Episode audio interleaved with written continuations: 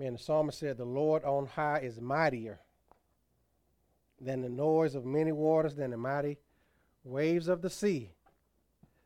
The Lord on high is mightier than any force in this world that comes up against us. And Christian, take comfort in those words, that the Lord on high is mightier than anything that rises up against us. Okay, we take comfort in God's word, that is true, that God is true, that God is faithful, and because he is, that we have nothing to fear. Amen. Let us go before the Lord in prayer. I'm going to pray some prayers, some things I've been meditating on, things I've been writing down concerning our church and concerning this year, and we'll do more of this as the month goes by.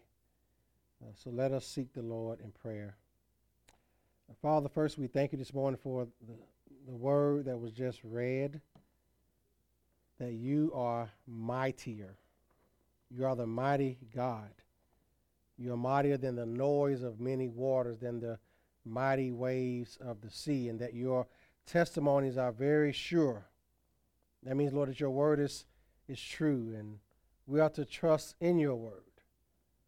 We have to trust in what you say and not what the world says. The world tries to get us to fear.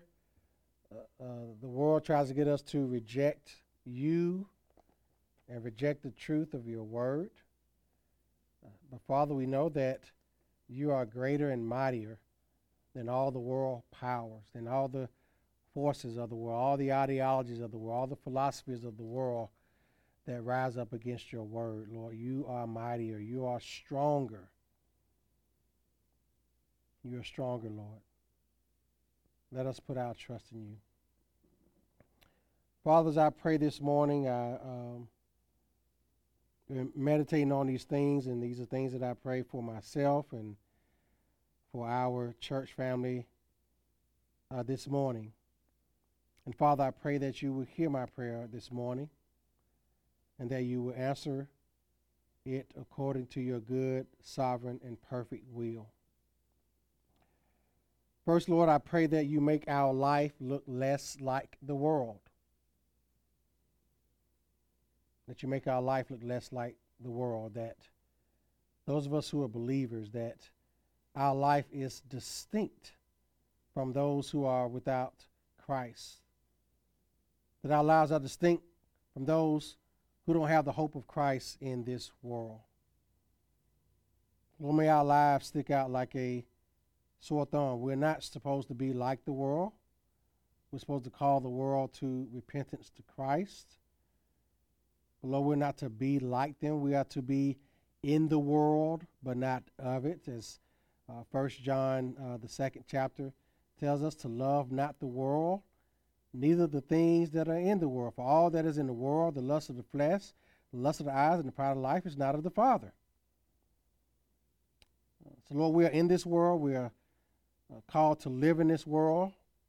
But, Father, even as we are in this world, we are not to partake in, participate with, or to acquiesce or give in to the world's philosophies and ideologies and worldviews that stand opposed to your word. Lord, we are to stand out as believers. Father, I pray also that you may strengthen our affections for righteousness, to love holiness and righteousness more, to be more affectionate about being righteous and being holy, and not righteousness according to the world standard, but, Lord, righteous according to the righteousness that is found in the person and work of Jesus Christ, a righteousness that leads to a holy life, righteousness that leads to a life that is separated and divorced from this world, in a sense of not being totally affected by this world. Father, I pray that you cause us to hate our sin even more, to fight against sin, to struggle with the Spirit's help against sin, to put to death sin in our life. To, Lord, literally hate our sin, not in a self-loathing way, which leads to idolatry and self-worship, Lord, in a way that looks up to you. Not self-aggrandizement or self-deprecation where we poke fun at ourselves for our sinful proclivities, but Lord, that we with earnestness hate our sin and seek with the Spirit's help to turn away from our sins. Lord, I pray that you embolden us to preach the gospel more boldly and publicly, to not be afraid to share gospel truth with others, with family members, with loved ones, with friends, with co-workers when we're able to. Lord, we never know who needs to hear the gospel. We can look at people and assume that they don't need it, but Father, that is not in our hands. Lord, we proclaim the gospel and leave the saving up to you.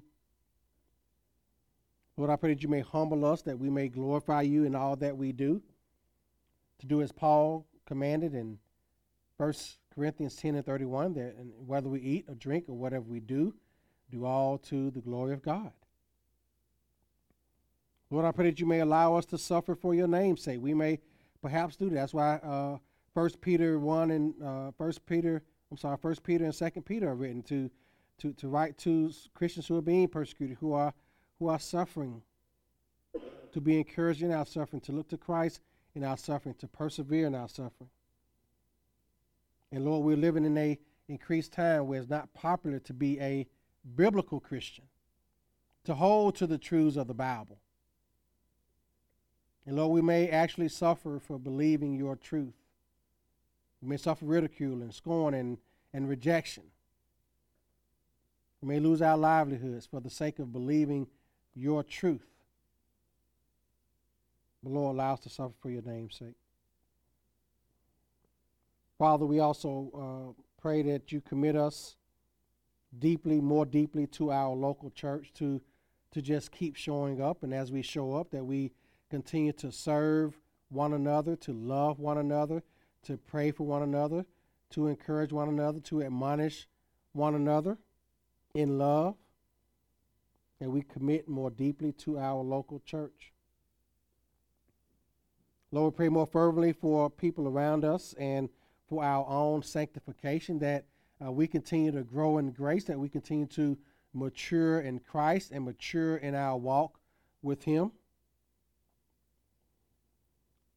Lord, we pray that we may read and meditate daily on your word enough to fuel our interactions with truth. That, Lord, we fight for time to spend in your word. That we fight for that time, Lord. We make time for other things, for worldly pursuits, which are not in and of themselves sinful. But, Lord, we make time for worldly pursuits. May we make time to read and meditate on your word. Father, I pray that you do these things in us and for us, and many more as we move forward. We will continue to find other prayer needs that we need to address as a church and as individuals. But I pray, Lord, that you hear those prayer requests this morning. And Father, I pray for our sister churches, that you continue to strengthen those brethren that are leading our sister churches as they look forward to this year also with different ministry goals and desires that they have also, that you may be with those men, persevere them in the faith that is found in Christ Jesus. Persevere them in pastoral ministry. Persevere them as husbands, faithful husbands to their wives and faithful fathers to their children. Lord, do that for all of us.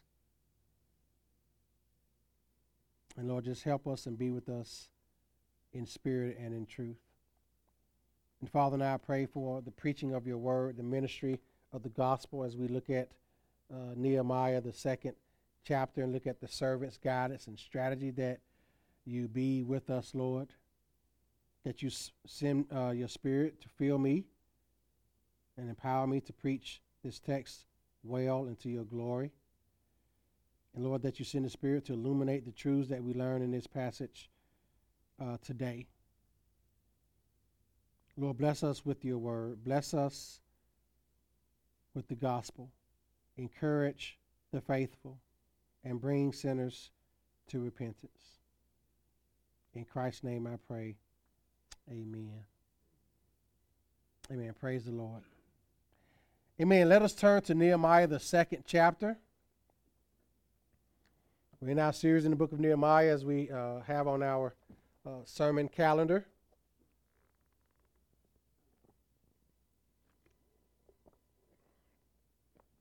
And this sermon is very providential as we look at beginning a new year. And may this sermon, may the Lord use it to be a blessing to each and every one of you all who hear. And I encourage you all to share these sermons with people who you think need to hear it. Just a way of encouragement to Christians, and also share it with those who are non-Christians also, that they may be brought to salvation through the Word of God. Amen. We're going to read here the second chapter and then go into our message. Hopefully you all had a chance to read it ahead of time. And this is when Nehemiah was sent to Judah. It says, and it came to pass, in the month of Nisan, in the 20th year of King Artaxerxes, when wine was before him, that I took the wine and gave it to the king. Now, I had never been sad in his presence before. Therefore the king said to me, why is your face sad, since you are not sick? This is nothing but sorrow of heart. So I became dreadfully afraid and said to the king, may the king live forever. Why should my face not be sad, when the city, the place of my father's tombs, lies waste, and its gates are burned with fire? Then the king said to me, what do you request? So I prayed to the God of heaven, and I said to the king, if it pleases the king, and if your servant has found favor in your sight, I ask that you send me to Judah, to the city of my father's tombs, that I may rebuild it. Then the king said to me, the queen also sitting beside him, how long will your journey be? And when will you return? So it pleased the king to send me, and I set him a time. Furthermore, I said to the king, if it pleases the king, let letters be given to me for the governors of the region beyond the river, that they must permit me to pass through till I come to Judah. And a letter to Asaph, the keeper of the king's forest, that he must give me timber to make beams for the gates of the citadel, which pertains to the temple, for the city wall, and for the house that I will occupy. And the king granted them to me according to the good hand of my God upon me. Then I went to the governors in the region beyond the river and gave them the king's letters. Now the king had the army and horsemen with me. When Sanballat and the Horonite and Tobiah the Ammonite official heard of it, they were deeply disturbed that a man had come to seek the well-being of the children of Israel. So I came to Jerusalem and was there 3 days. Then I arose in the night, I and a few men with me. I told no one what my God had put in my heart to do at Jerusalem, nor was there any animal with me except the one on which I rode. And I went out by night through the valley gate, to the serpent wall, to the refuse gate, and viewed the wall of Jerusalem, which were broken down, and its gates were burned with fire. Then I went to the fountain gate and to the king's pool, but there was no room for the animals under me to pass. So I went up in the night by the valley and viewed the wall. Then I turned back and entered the valley gate, and so returned. And the officials did not know where I had gone or what I had done. I had not yet told the Jews, the priests, the nobles, the officials, or the others who did the work. Then I said to them, you see the distress that we're in, how Jerusalem lies waste, and its gates are burned with fire. Come and let us build the wall of Jerusalem, that we may no longer be a reproach. And I told them of the hand of my God, which had been good upon me, and also of the king's words that he had spoken to me. So they said, let us rise up and build. Then they set their hands to do this good work. But when Sanballat the Horonite, and Tobiah the Ammonite official, and Geshem the Arab heard of it, they laughed at us and despised us and said, what is this thing you are doing? Will you rebel against the king? So I answered them and said to them, The God of heaven himself will prosper us. Therefore, we, his servants, will arise and build. But you have no heritage or right or memorial in Jerusalem. Man, may the word of the Lord speak. All right. So we just read this chapter here, looking at Nehemiah giving his request to the king to go back to Jerusalem, and him going back to Jerusalem and seeing that. And so in the context of this passage here, 4 months have passed since Nehemiah hears of his people's ruined inheritance, and he made his appeal to the Lord. He was the king's cupbearer, but he had a burden for the city of his fathers. He had a burden for Jerusalem. Although he was in a very high and favored place, his heart was still with the people of Jerusalem. Now, as the royal cupbearer, he was a person of rank and influence. I mean, he literally made sure that the king had good wine to drink. And so he was in a very high position. This wasn't a lowly peasant position. This was a very high and noble position that Nehemiah had. So he acted as a bodyguard and as an advisor to the king, because kings became very close to their cupbearers, because it was a position of trust. And since the hand of the Lord was with Nehemiah, then the king, Artaxerxes, definitely had some trust in him, because it is his job to taste the king's food to be certain that it is safe to eat. And he, in his job, is also expected to maintain a pleasant countenance, because he was serving the king. I mean, just imagine you're serving the king and you're walking around, you know, down in spirit and all those things. I don't think the king would have any good confidence in you. And so that was the case with him. He had to maintain a pleasant countenance at all times, show any sadness or any negative emotions, gave the risk of suspicion or displeasure and disloyalty to the king. So those who were serving the king, if they showed any type of sadness or any type of displeasure, it would make the king suspicious. Okay? The king's red flags will start going up. So for months, Nehemiah kept up his appearance of contentment, but finally his composure broke. He began to look sad in spirit, because 4 months had passed since what we read in the first chapter, where he heard about what happened in Jerusalem, that the walls were down, and he prayed to the Lord. So 4 months, all this has been on his mind. So he finally just broke. He finally broke down and went to the king.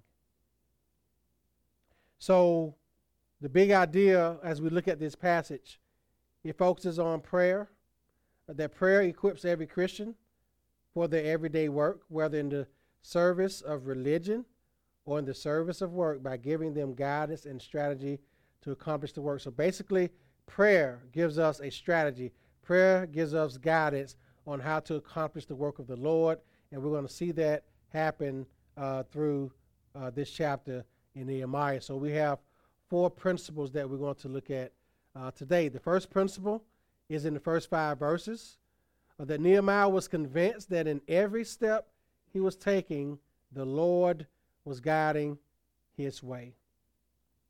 Okay? So looking at the first 5 verses here, we see in the month of Nisan, the 20th year of the king, when wine was before him. And of course, Nehemiah had tasted the wine. And Nisan was around March, April, so it was a springtime month. And this was approximately 545 B.C. And so the king asked him, "Why are you sad of face? Why are you looking sad? Because you're not sick." And he said, "This is nothing but sadness of heart." So the king was kind of disturbed by it. And, of course, Nehemiah said that he was what? He was afraid. And he said, "Let the king live forever." Now, this was a standard greeting. When kings were greeted or royalty, they would say, "Let the king live forever." I was giving praise, or you all probably heard the phrase, long live the king. That's basically what that is. That's praising the king for who he is. So he was saying, let the king live forever. That was their way of addressing the king. He says, why shouldn't his face be sad? Look at my city. The gates are in ruins. The people are in distress. And so the king said to him, what are you requesting? So obviously Nehemiah's petition had touched the king's heart. And he asked, well, you know, what do you want? And so what did Nehemiah do? He prayed. After the king asked him what did he want, he prayed first. And then he gave his petition to the king. So he said, if it pleases the king, and if your servant has found favor in your sight, that you send me to Judah, to the city of my father's graves, and that I may rebuild it.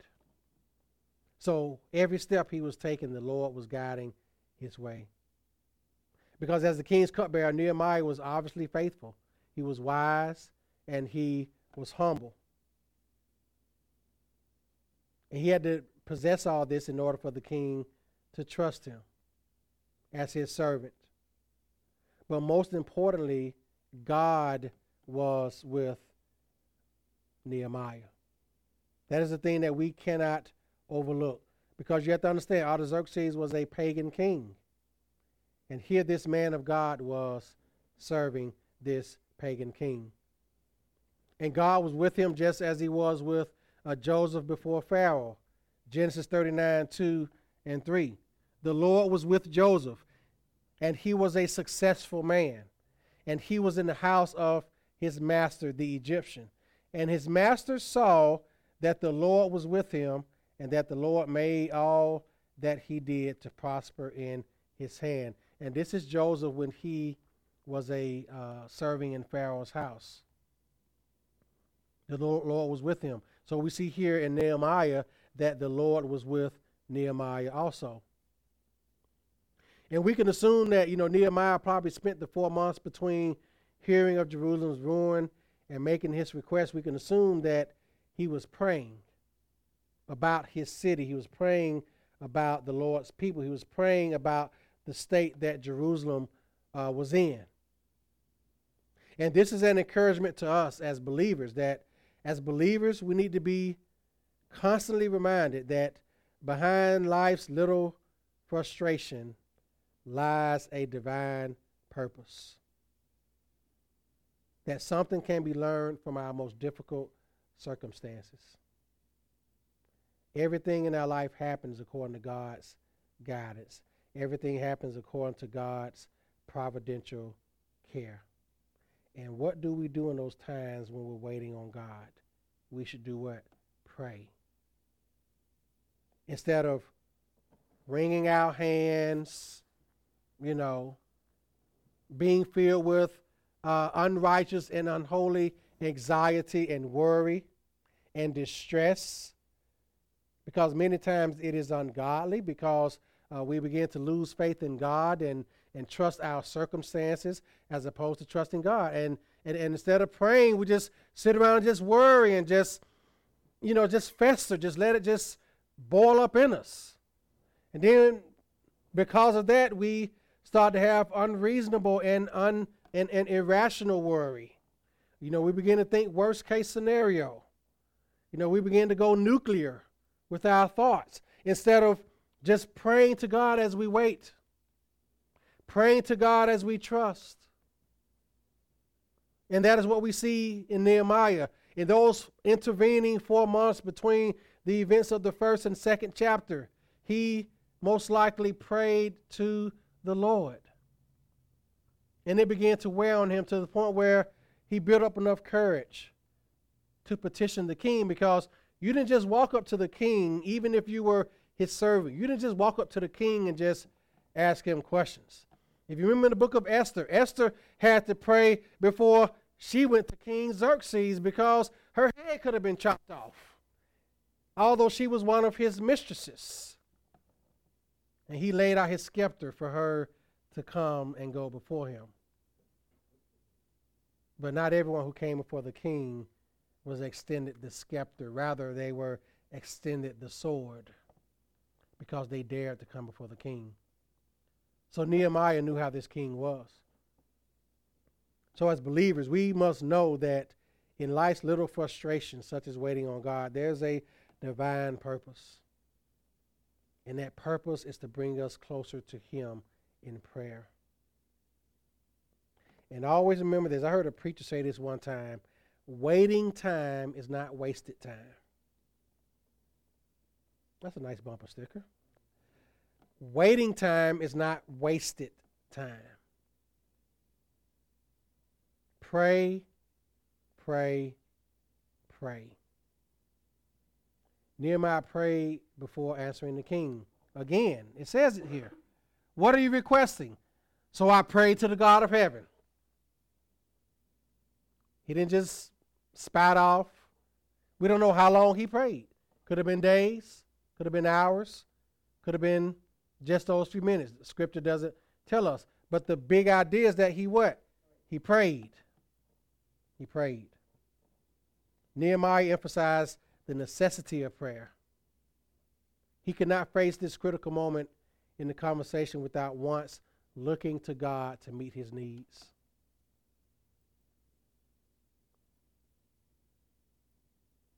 He showed the immediacy of prayer, that there's no need for us to get away to a particular place or wait until we set aside prolonged time, because at any time we can pray to God. Now think about those of us who desire to be more consistent in prayer this year. You know, I told my wife that's one of my goals is to be more consistent. Just pray. Don't just wait for the perfect circumstances or the perfect time or the perfect place. Pray. And I used to do that a lot. And I've gotten away from it. I used to pray on my way to work, turn my radio off, and just in the quiet of the car, just pray to the Lord. Or pray during my lunch hour. You know, or get up 30 minutes early in the morning and pray to the Lord, or stay up 30 minutes later, or whatever the case may be, just steal away time to pray. Make time to pray. Don't wait for the perfect circumstances, because guess what? They'll never come. And as we read in our encouragement earlier, Satan is going to make sure that you don't have the perfect time. He is a master of distraction. Okay? So we just make the time. Just immediately just pray. I learned this even when I tell people I'm going to pray for them. Hey, can I pray for you right now? Because I know that I'll most likely forget. Sometimes I forget to call my own mom back. So I know if I do that, maybe 2 or 3 days later, that I forget to pray for someone. That's okay, I'll pray for you. No, let's just do it right now.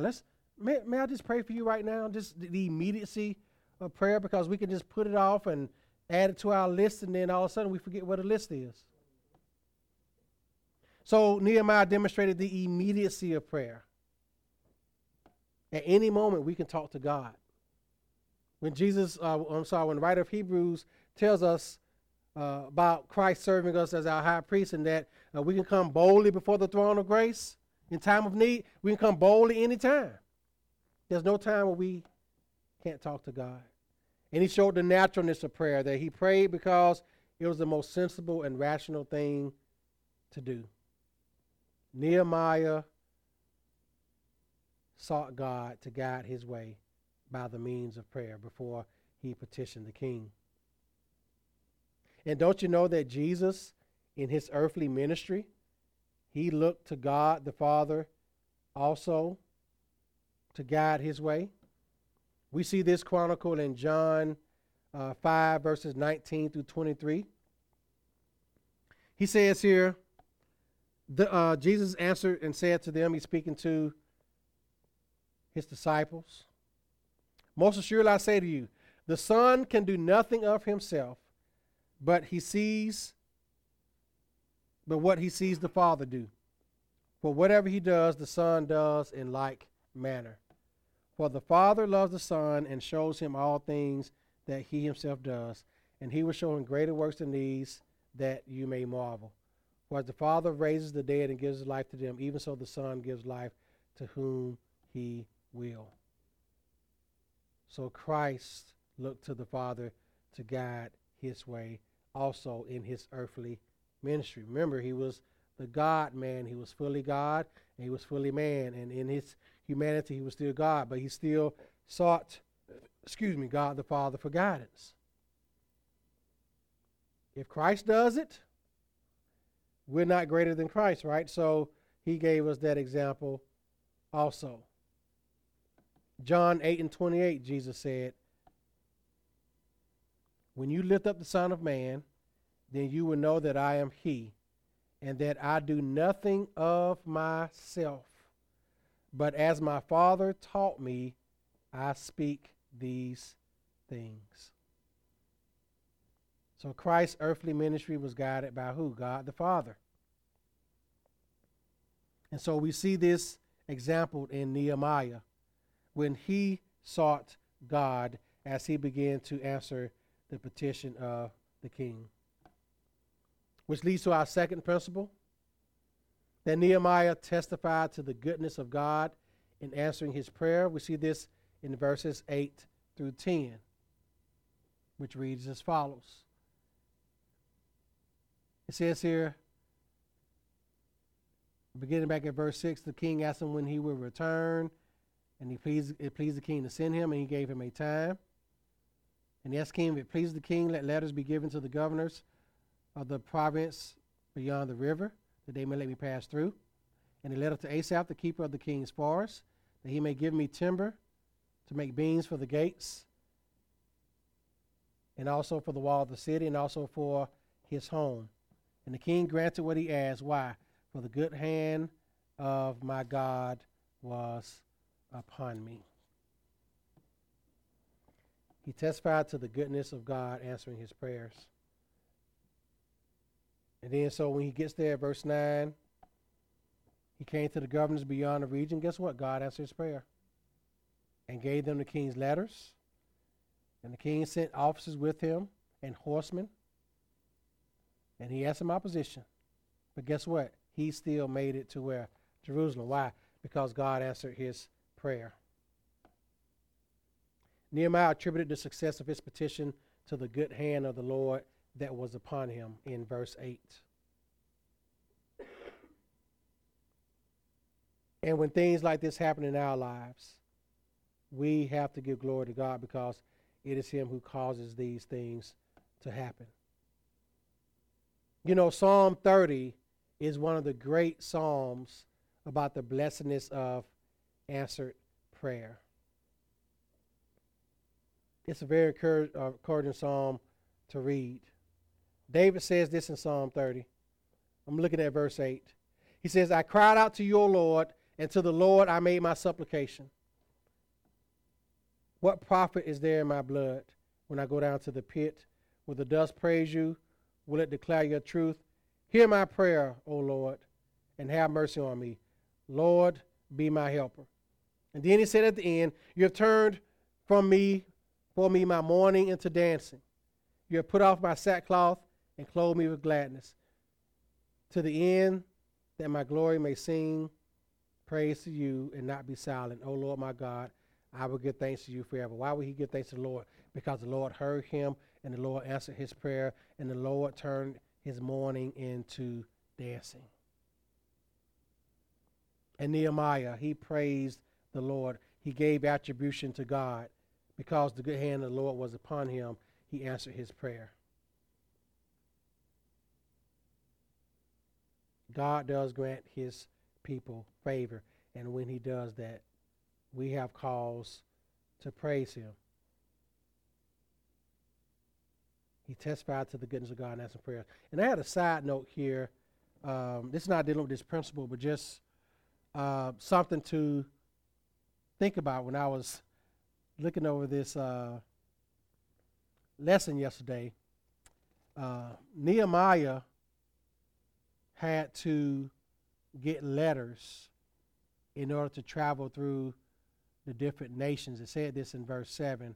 "If it pleases the king, let letters be given to me to the governors of the regions or province, beyond the river, that they may let me pass through until I come to Judah." Because this is a long journey. and he had to travel through different nations to get to Jerusalem. I don't know if you thought about this, but since antiquity, meaning since ancient times, nations have had borders. And you couldn't just enter a nation without having permission to do so. You couldn't just go to a nation and just enter through their boundaries just whenever you wanted to, because it was very dangerous and very dangerous, especially for people traveling through this part of the world to go through these different nations. So you had to actually get permission, just as Nehemiah did, to travel through different nations. Nations had borders. And the thought that I had was, our nation has a border. The nations to the north and south of us have what? They have borders. And you have people who advocate for open borders, that anybody should be able to come into the United States no matter what, without any type of papers or being allowed to come in, that people can just come in through our northern or southern border whenever they want to.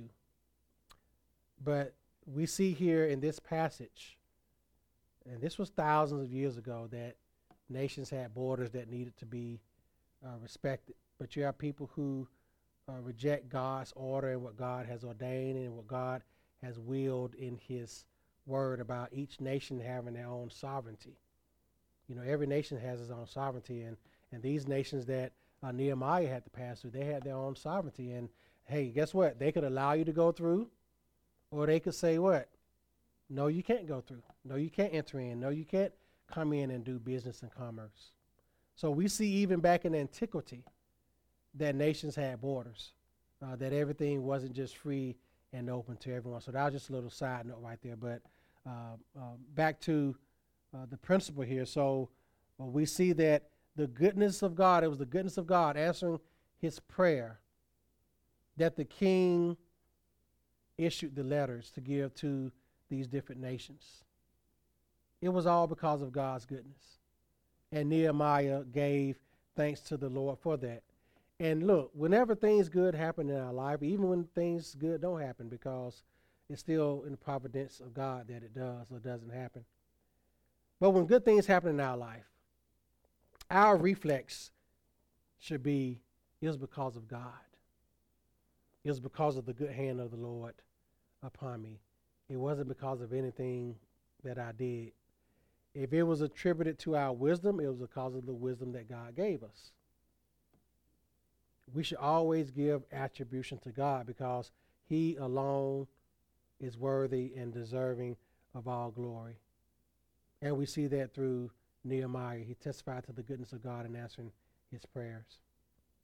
In the next principle, Nehemiah is a model of good sense, piety. Piety meaning holiness, holiness of life, and attention to detail. So we see this in verses 11 through 17.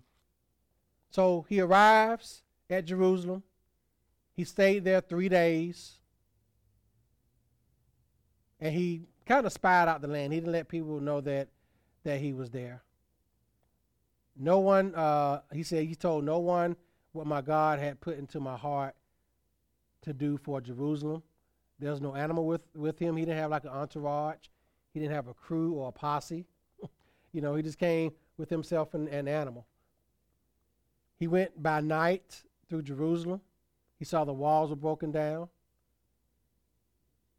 He inspected the Valley Gate, the Dragon Spring, to the, you all know what a refuse gate is, not a refuse gate, but you all know what refuse is, right? Let's just say they didn't have modern day indoor plumbing sewer systems. They had a gate where all of the excrement was dumped out at. That was called the refuse gate or the dung gate. So you can only imagine how it smelled back then. I'm not trying to ruin your lunch after church, but you know, this is just the way it was. You know, These cities they didn't have indoor plumbing back then. You know, it was worse than the outhouse system. So they had a certain gate around the city, and all cities had this. They had a certain gate around the city where they dumped the excrement out at, you know, from man and from animals, you know. So I just wanted to get that little side note there, just in case you didn't know. And he inspected the walls of Jerusalem that were broken down again, the fountain gate, the king's pool, where animals couldn't pass under. He went by night in the valley and inspected the wall. And he turned back and entered the valley gate. And then he returned. The officials didn't know where he had gone or what he was doing.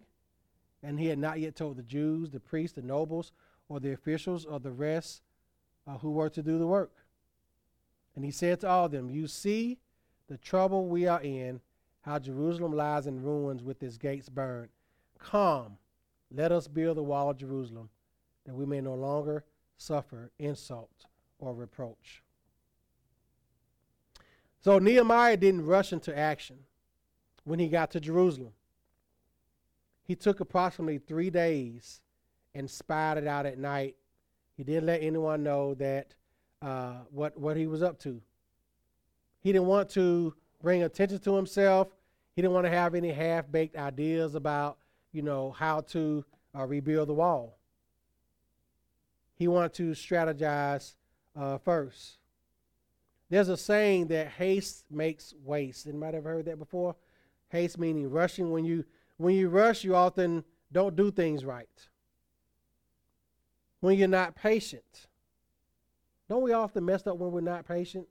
When we don't wait? That's when we make the worst decisions. Any impatient people in here, don't raise your hand. I don't want to shame you.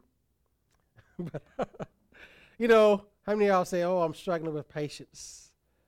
You know, so, yeah, we have to deal with patience a lot. But haste makes waste.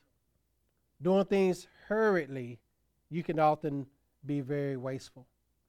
So Nehemiah was very deliberate. He spied out for 3 days. He made an assessment. Proverbs 19:2 says, "It is not good for a soul to be without knowledge, and he sins who hastens with his feet." Many times we can sin, we can make some of the worst decisions by being hasty. So Nehemiah had a deep conviction that this project was not his, but it was the Lord's, because it was the Lord's work that he was going to be doing, because it was the Lord's city. It was from God, and it was for Jerusalem. See that in verse 12. And this is why he surveyed the wall. That's why he surveyed Jerusalem, because he was strategizing. He had prayed. God gave him safe passage. So God answered his prayer. And now he went to Jerusalem, which was about a 3-month journey. Then he got there and he camped out for 3 days at night, surveying the walls, going to the different gates, seeing what needed to be done. He strategized, and then he finally told the men, "Let's get to work. Let's get to work." He saw that this work was greater than himself. And I'm going to tell you all this. Those of us who work, you don't work for yourself. You work for the Lord. You are doing the Lord's work wherever you are. Sadly, many Christians don't think that way. We have believed the lie of the sacred secular divide, that the work that we do on our job is secular. But all of life is one of worship.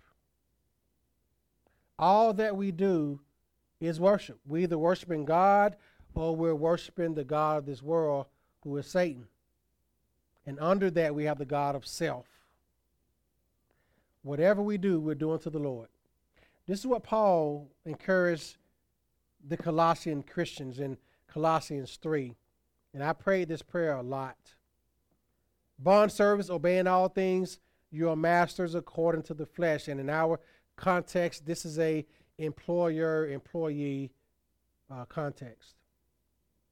He says, not with eye service as men pleasers, but in sincerity of heart, fearing God. And whatever you do, do it heartily as to the Lord and not to who? Men. You're not working for man. You're working for who? God. You're doing it to the Lord. And that is what we see in Nehemiah. Nehemiah is working for the Lord. This work of rebuilding the wall is not about him. It's not about his glory. It is about the glory of God and the glory of God's chosen city for his people. So Paul says, whatever you do, do it heartily as to the Lord and not to man. Why? Because it is from the Lord that you will receive the reward of the inheritance, for you serve the Lord Christ. There it is again. You're working to the Lord. You're working for the Lord. You're working for the Lord's glory. You're working to please the Lord. You're working to please the Lord. And that is what Nehemiah is doing.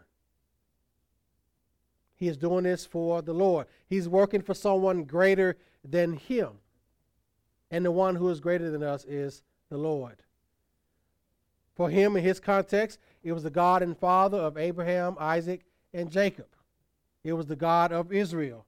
It was the God of the city of Jerusalem. It was the Lord. And so that's who he's working for. And so that's how we have a sense of piety and attention to detail. It is driven by our work for the Lord. And that's what we see here in Nehemiah. And then our last principle. Nehemiah encouraged others generously through the providence of God. So this wasn't a task that he could do on his own. Look at verse 18. He says, and I told them, these men, the priests, the nobles, the officials, the Jews. He says, I told them of the hand of my God that had been upon me for good, and also of the words that the king had spoken to me, and they said, let us what? Rise up and build.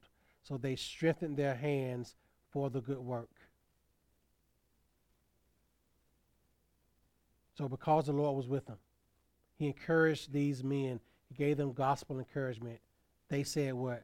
Let us rise and build. So he strengthened them. He encouraged them generously by saying that the hand of the Lord was upon him.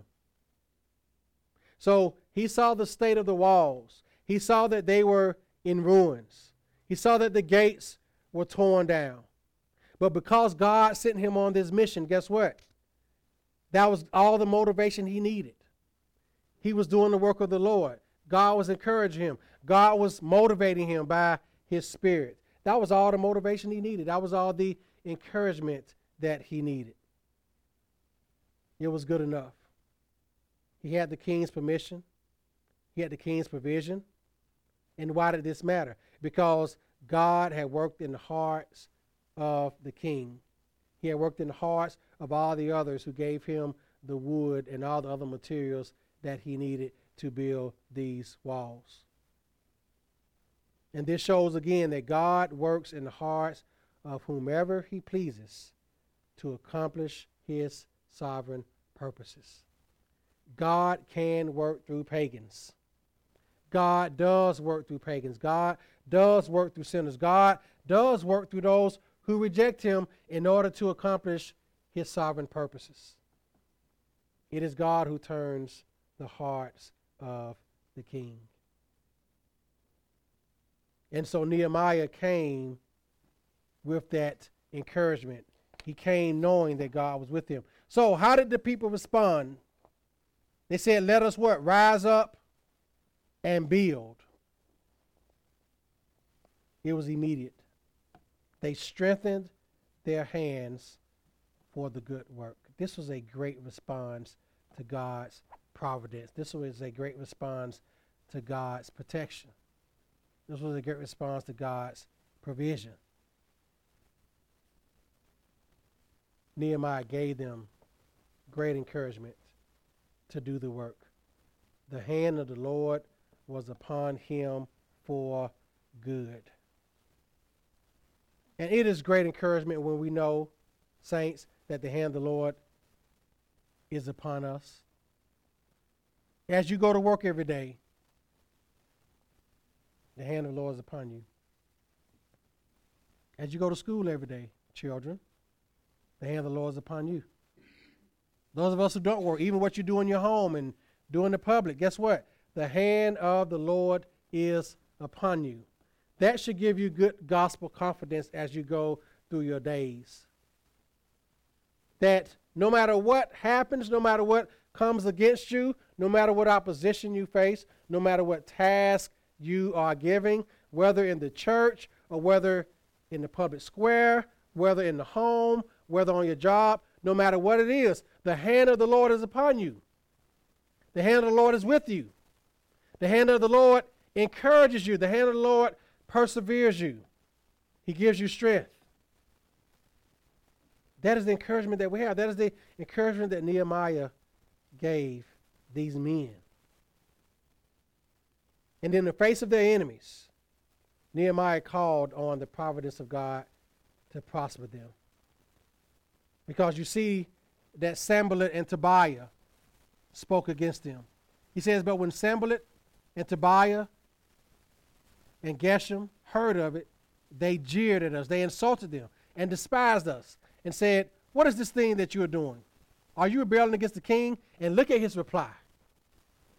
He says, the God of heaven will make us prosper, and we, his servants, will arise and build. But you have no portion or right or claim in Jerusalem. How did he answer his enemies? God is with me. God will prosper me. It reminds me of what God told Judah in the book of Isaiah, that no weapon that is formed against them will prosper. Guess what? It's going to rise up against them. It's going to come up against them. But it's not going to work, prevail. It's not going to prosper. It's not going to accomplish anything. Just as Jesus said, the gates of hell will not prevail. Now, the gates of hell will come up against the church just as the gates of hell are now. All these satanic influences that are trying to infiltrate the Lord's church. The true church will prevail, and the apostate church will fall. But God will preserve his true church, the true saints, the biblical Christians who hold to his truth no matter what the world says. Christ said what? The gates of hell will not prevail. They will not prosper. They will not accomplish anything. All their plans will come to nothing. Why? Because no one can stop the true church. No scheme of Satan, no scheme of man can prevail against the saints of God. Yes, they rise. But Paul said in Romans 8, who can lay a charge against God's elect? No one. No one can lay an accusation against us. Why? Because we are clothed with the righteousness of Christ. Nehemiah is basically saying the same thing. The God of heaven will make us prosper despite your opposition. And as you read forward, they're going to encounter some opposition. But that wall is still going to be built in record time. That's a spoiler alert. It's still going to be built. Why? Because no weapon that is formed against God's people will prosper. That no one can lay a charge against God's elect. That the gates of hell will not prevail against the church. That is a thread throughout all of Scripture, going all the way back to when Israel was in Egypt for 400 years. And that nation grew from 70 people to over 2 to 3 million. And God brought them through the desert, killed off a generation of people, and still brought his people into the promised land. and God still prospered his people despite their rebellion. Don't you think he's going to prosper his people in the midst of opposition that comes from outside of the church, outside of God's covenant people, just as these men are? Because Nehemiah said what? You have no portion or right or claim in Jerusalem. Why? Because you're not a Jew. You're not one of us. You may come up against us, but you're not one of us. You're not one of God's covenant people. That is the encouragement that we have. Even Christ faced his enemies during his earthly ministry. Chief among them was Satan. But when did Christ overcome Satan? On the cross, when he crushed his head, and in his resurrection, when he rose from the dead, defeating death. The greatest opposition Christ faced was Satan himself, and Christ crushed him, just as it was prophesied in Genesis 3.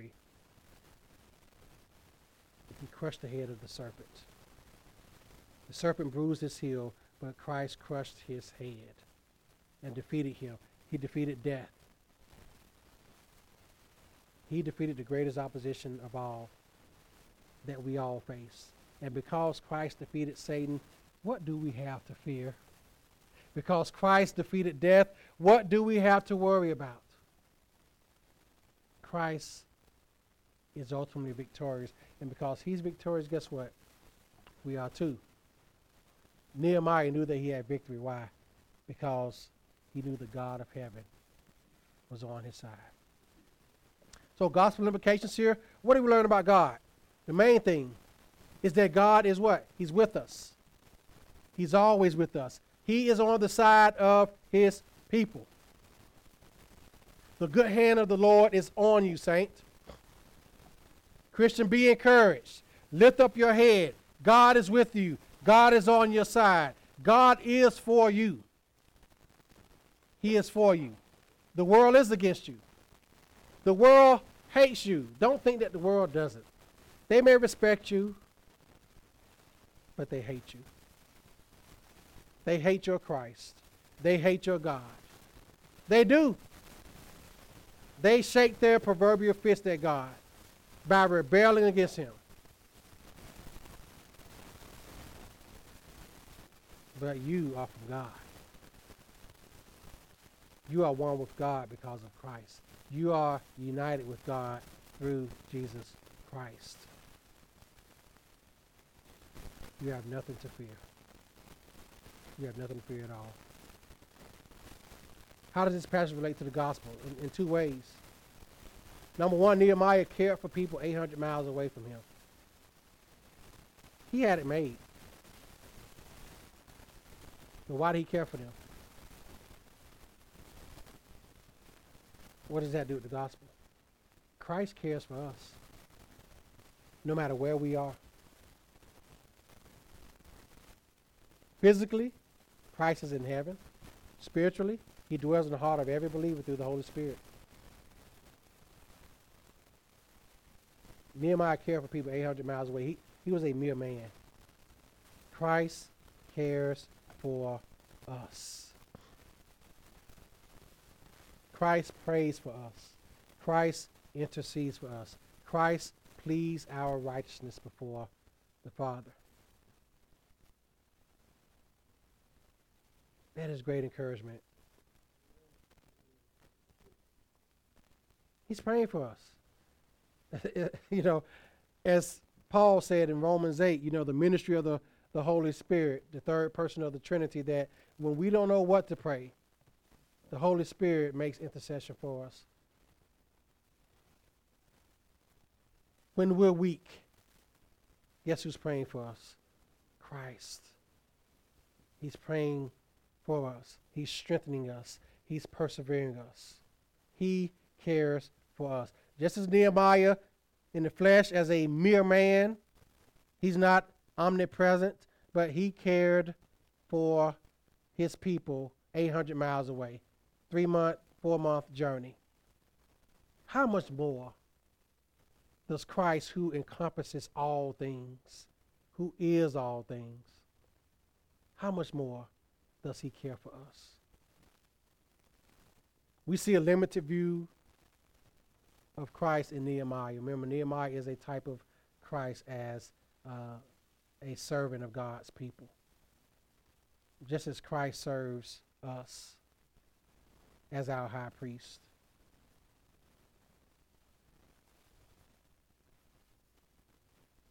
That is how this points to the gospel. And again, why did Nehemiah care and why did Christ care? Why? Because they care for God's people. Nehemiah cared for God's people. And guess what?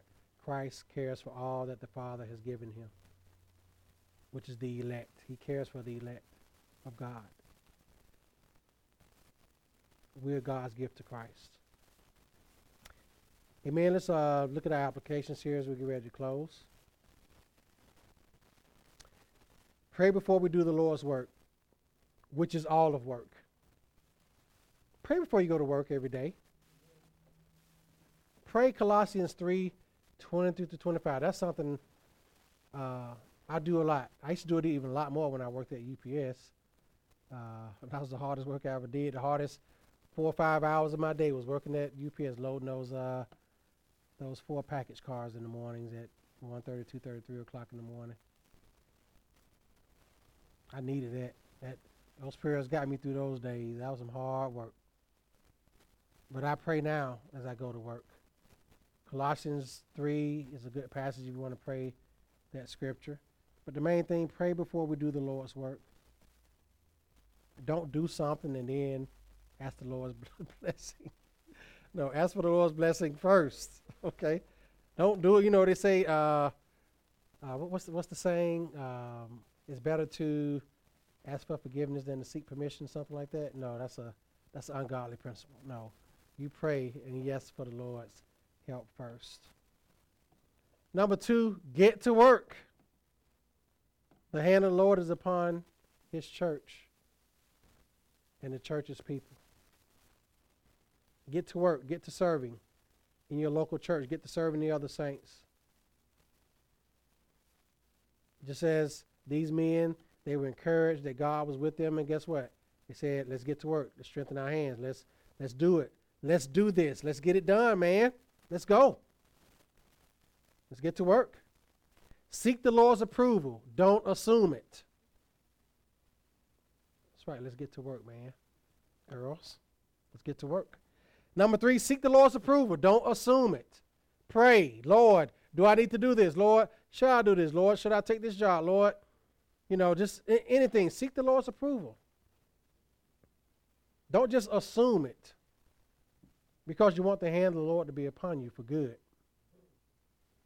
You don't want to be where Israel was in the wilderness begging for food when they already was getting food. Yeah, they sought the Lord, but not to his approval. And God judged them by what? Giving them that quail. That was a judgment against them. Okay? Because they were already receiving food. Yeah. Oh, this manna. What is this? I'm tired of this. In Israel, we had coriander seed and whatever. Leeks and fish and, you know, steak and, you know, fruit and pomegranates and all this stuff. And here we have this here manna. Okay? God was providing for them. And guess what? They sought the Lord. But it wasn't to his approval. It was in rejection of God. And God gave them what they asked for. But it was a judgment against them. So we seek the Lord's approval. Don't assume it.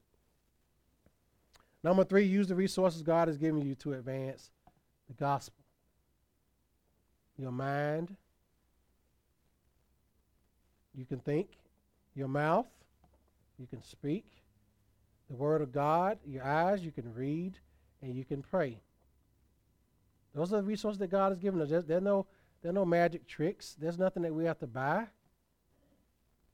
There's nothing that I have to sell you all. We can just use what God has given us.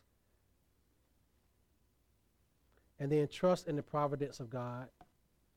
Trust that God is governing all the affairs of your life. Trust that God is guiding you as you go through your days. You never know where God is leading you and how he's doing it. So that's why we trust him, okay? Let us pray. Father, thank you for your word. Thank you for shepherding us with your word. Thank you, Lord, for showing us through Nehemiah how he points to Christ and how we ought to serve, how we ought to work, how we ought to pray, how we ought to seek you.